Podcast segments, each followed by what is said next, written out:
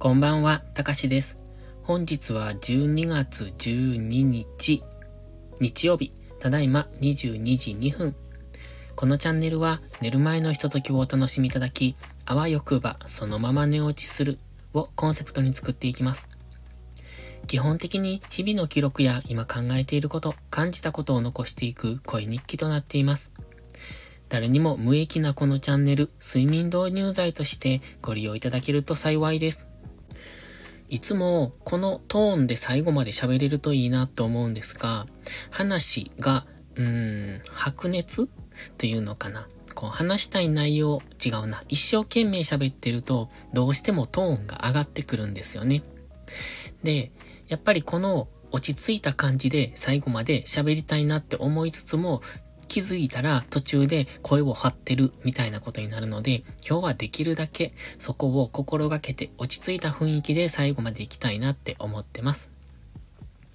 今日はタイトルにカメラが欲しいなと思う今日と書きました。今日この頃じゃなくって今日なんです。今日思ったんです。まあ前からね、カメラは欲しかったんですよ。で、結構写真って、うん、いいなって思うんです。まあ、うん、いいなって思うっていうか、なんか良くないですか？普段自分が、うん、見ない光景というか、見ている同じ、見ている中なんですが、そこを違う角度から切り取ると、こんな素敵な写真が、うん、こんな素敵な画像が残せるんだって思うと、そこを、えっ、ー、と、思い出の一枚というか、記録の一枚というか、そんな感じで残したいなって思うんですよ。本当はね、被写体の方がいらっしゃれば、それも撮りたいなと思うんですが、基本的にその被写体ってなかなかこういないわけで、なので、えー、風景とかを主に撮ってるんですけど、やっぱこう素敵な写真を見ると、あ、すごいなってこういう角度で撮るんだとか思うんですよね。で、それを真似して撮ったりするんですが、やっぱね、僕はいつも iPhone のカメラで撮るんですが、どうしても、そのスマホのカメラでは、えっ、ー、と、うん、画像が薄っぺらいんですよね。薄っぺらいっていうのは奥行きがないっていうそういう感じですかね。立体感がないというか。だから、綺麗なんですよ。すごくスマホ綺麗に撮れるし、夜なんかもものすごく綺麗に撮れるんですけど、やっぱりもう少し、こう、うーん、深みが欲しいというか、プラスアルファが欲しいなって思うんですよ。と考えるとやっぱカメラだなと思うんですが、じゃあカメラを買ったところで、うん、いつもカメラを持ち歩くのかっていうと結構あれ重いし、大きいし、邪魔になるしって、って思うので、まあ、実際持ち歩くかどうかは疑問ですね。旅行に行くときにカメラを一緒に持っていくかっていうと、多分持っていくんでしょうけど、ああ、めんどくさいなとか煩わしいなって思うのが見えてるんですよ。でも、スマホで撮るだけでは、なんというかこう、例えば何かを撮りに行こうと、えっ、ー、と、した時に、わざわざそこに撮りに行くんですけど、えっ、ー、と、撮ってるのはスマホって、なんというか、うん、絵にならないでしょ？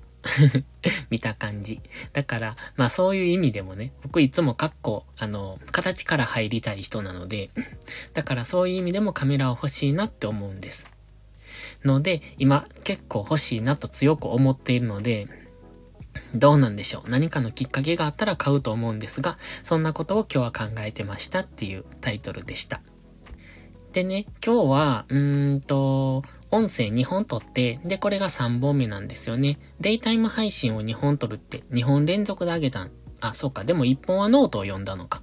だから珍しいんですけれども、えっと、いつもなら2本、うん、2本収録することはあっても、もう1本っていうのは明日の、えっと、何？配信に残しておくんですよ。できたら毎日配信したいなと思うので。だから今日2本あげたから多分明日は喋らないと思うんですけど、まあよほど喋りたい内容がない限りね。だから今日は3本目の収録ですね。そしてノートを1つ書いて、で、ノートは、あのー、いつもそうなんです。自分の思ったことをそのまんま文字にしている感じなので、自分の感情、考えと、うん、経験、偏見、先入観みたいなのがそのまま出てますので、もしよかったらノート見ていただけると、あ、こい、これがこいつが考えていることなんだっていうのが わかると思います。まあ、あの、いいところだけを書いている部分あるんですが、まあ、それはそれで僕なので、うんと、僕の一部を、えっと、書き表している文字に起こしているっていう感じですね。で、あとはね、ウクレレとバイオリンの練習をしてたんですが、もうなんか最近ね、ウクレレの練習、今はアルペジオと、あと8ビートの練習をしてるんですが、えっと、ウクレレの練習ほんと最近始めたんですよ。で、ずっとずっと、もうどんだけ前かわかんないですけど、えらく昔にウクレレは買って持ってて、で、それをずっと部屋に引っ掛けてたんですね。あの、裸で。裸でっていうか、その入れ物に入れなくて。で、すっごい埃まみれになってて、で、ある時、えっと、ギターを、えっ、ー、と、練習されている方がね、ライブ配信されてて好きでよく聞きに行くんですけど、その方の聞いてて、ああ、自分も音楽やりたいと思って。でもギターはないし、ギター買ってまでするほどもうできないし、っていうかバイオリン練習しろよって話なので、だから、あ部屋にあるウクレレなら、えっ、ー、と、簡単にできそう。まあ、簡単にって言うとあれですけど、バイオリン、バイオリンよりは簡単に上達しそうだなと思って、で、今、両方やってるんです。時間もあるし、と思って。多分今与えられてる時間はそのための時間なのかなって 勝手に解釈してるんですけど。でね、で、バイオリンはもう結構前からやってて、で、ウクレレはほんと数日前から始めたんですけど、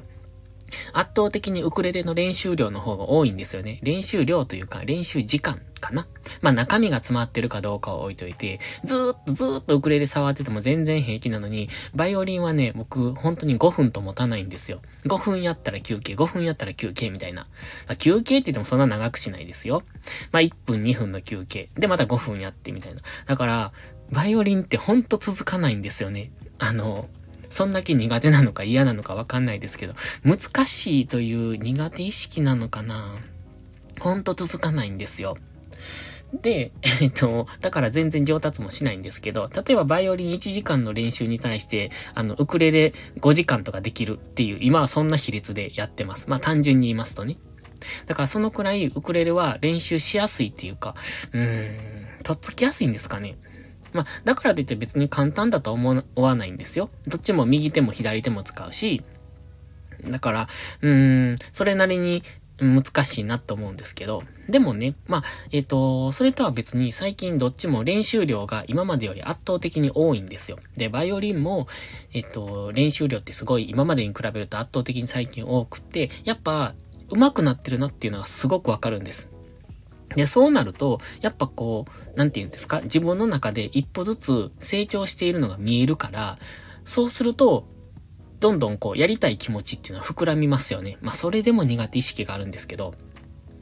だからすごくいいことだなと思って成長が見えるって。で、成長の見えないことをするのが一番辛いですよね。僕の YouTube の配信なんかそうなんですよね。その、頑張っても頑張っても全然聞いてもらえなくって、全然見てもらえなくって、全然視聴者さんも増えてくれなくってっていう時が、あ最初の1年ぐらいあったんで、まあ、そこ、そこが多分すごく辛いんですよね。だからこの、えっ、ー、と、スタイフの配信も全然聞いてくれないし、誰もいいねくれないしってなったら、やっぱやめるんですよ。だから結構な人が辞めていってると思うんですね。続かないから。でも聞いてもらえてても、やっぱ、その、続けることって難しいみたいで、だから、えっ、ー、と、たくさんの人、ファンがいるのにもかかわらず辞めていく人もいるから、そこが不思議だなって思うんです。まあ、それゆえの、うーん、プレッシャーっていうか、なんかそんなのがあるんでしょうけど、まあ、いわゆる SNS 疲れなのかもしれないですけどね。僕は、ここ、スタイフはほとんど聞いてもらえないから余計に何言ってもいいやっていう感覚で続けられるんですよね。だから、うん、そうですね。ツイッターとかインスタとかもそんな感じかな。あんまり見てもらえないから、だから好きに発信すればいいやっていうか、まああっちはもう完全手抜きになってしまってるので、えっと、今はなんとなくで、うんと運用してますけど、今、どちらかというと力を入れてるのはこっちの方ですよね。スタイフの方が力が入ってる感じがします。まあ最近はいろいろ思うところもあって、あれ、うんと、どれも、うんと、ちょっと、こう、低迷してた感自分のま気持ちが沈んでいたので、低迷してた感はあるんですけど、まあ、それでも、スタイフは僕にとっては結構、うんと、アウトプットとしては大切な場だと思ってるんですよ。で、これは聞いてもらえるとか聞いてもらえないとかじゃなく、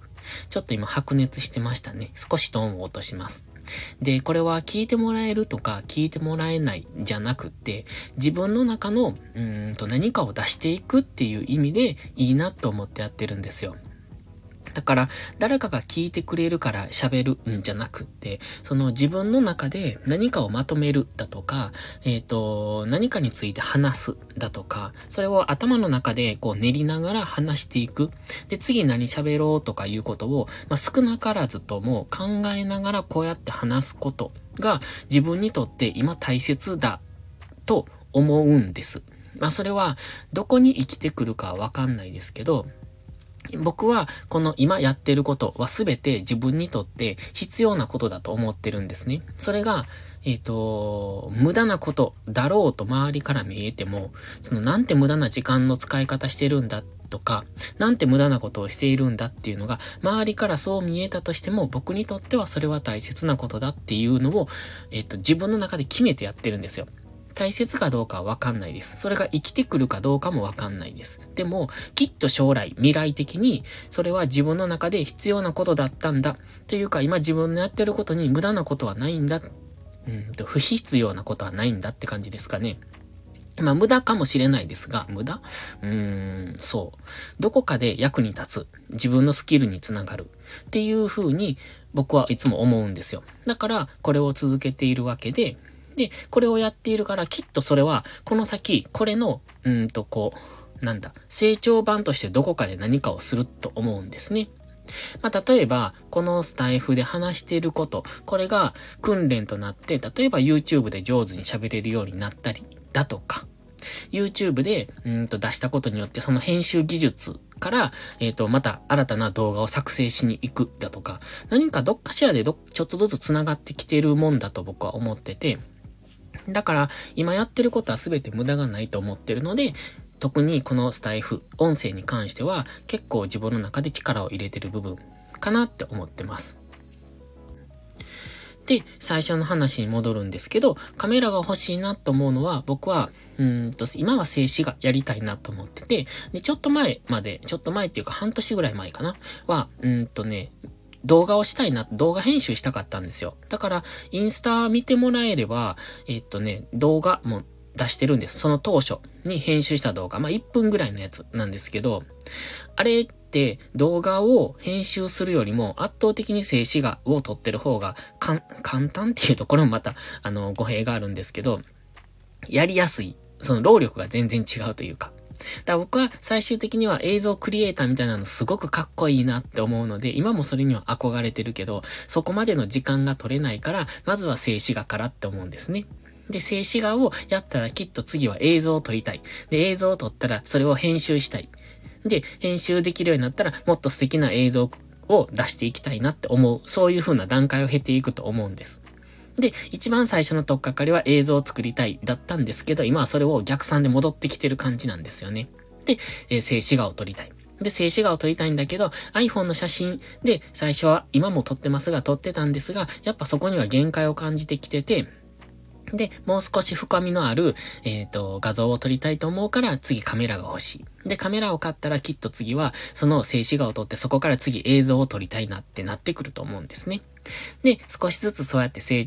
長っていうのかな。自分の中で進化していくと考えてますので、今はカメラが欲しいなって。だからこれ多分欲しいなって思うのは、自分が次のステップに進みかけているってことだと僕は思ってます。まあ今のところ足固め、ん？地ならしっていうのかな その足元がしっかり固まっていないのに次に行くのもどうかと思うんですけど、でもそう思っている以上は、僕は多分、どんどんこう次々に行きたい人なので、だから行くと思うんですね。まあちょっとまたカメラ買うまでには時間がかかるかもしれないんですが、というそんなお話でした。ちょっと今日だらだらと最後まで喋ってしまいましたが、えっ、ー、と、もし最後までお聞きいただけた方いましたらありがとうございました。また次回の配信でお会いしましょう。たかしでした。バイバイ。